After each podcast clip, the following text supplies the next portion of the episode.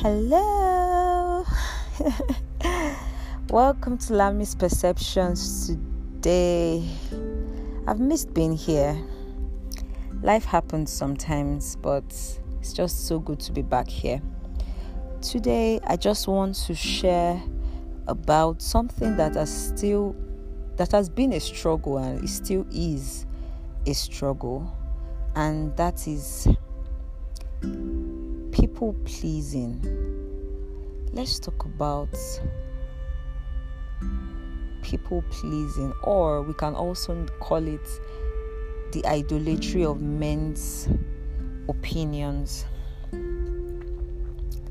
Have you ever been in a situation or just been confronted with a reality that you know from the Bible and that you know from the Holy Spirit in you is not God's, should I say, thoughts or plans? Let me rephrase that question. The Lord asked me a question last week, and it was Do you call good what the Lord has called wicked? Do you call good what the Lord has called wicked, everything He has called wicked, everything He has called wrong, do you call it right in the face of the pressure from men or in the face of the pressure from culture? Because I think it is something we would all face in our Christian journey. It is something we have all faced and we are still going to face in whatever varying capacities and degrees in our lives. So I just want to ask you really how have you been able to overcome the idolatry of men's opinions? I'm not of the school of thought that believes that, okay, live your life anyhow, um, don't care what men say, that type of yada yada yada that everybody says.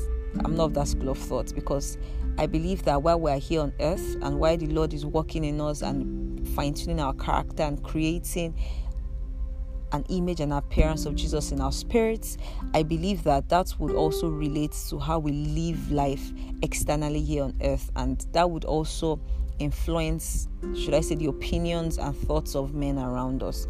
So, yes, I'm not talking about a I'm not talking about the culture that always pushes for don't care what anyone says, do you? That's not what I'm talking about. But I'm talking about how have you been able to be free from the idolatry of men's opinions? How have you been able to hold on to God's hold on to God's beliefs, hold on to God's hold on to God's mentalities when faced with culture, when faced with decisions? How have you been able to overcome it?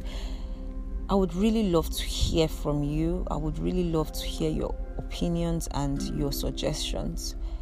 But I just want to end with this, and it is that we all stumble. Fam, we all do it. It's a daily struggle. Sometimes, sometimes you are so firm in your stance, you're so firm in the beliefs, you're so firm in the ways of God. But there are other days that it seems like your tongue has just been paralyzed to the to, to the roof of your mouth and you cannot speak when asked a question that just that do you believe for instance or how can you tell me jesus is alive or something like that? When you're just faced with some circumstances sometimes it's like you're just paralyzed and you cannot believe what you've known to be true. So yes we all stumble and we all struggle with it but I believe that the Holy Spirit, who the Lord, who Jesus called our the greatest teacher, the one who is going to teach us all truth, the one who is going to reveal God to us. I believe the Holy Spirit is the best companion and the best confidant. Another thing that helps for me is sometimes discussing with the close people that surround me. So, if for instance, there's something, maybe I just, there's something that I've known to be true from the Bible, and when I now try to, um, when I now try to apply it to my present day realities, I just find I struggle sometimes with believing if it is really true outside the four walls of the church or outside my personal Bible study, in the application phase, sometimes I struggle with believing is this really true? Is this really possible? Is this really feasible?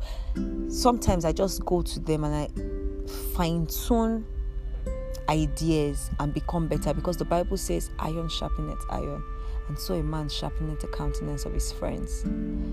So today I just pray that the Lord will free you from the idolatry of men's opinions and that what would matter most, what would be foremost in your mind at every time is to do the will of the Lord who has put you here on earth. Amen.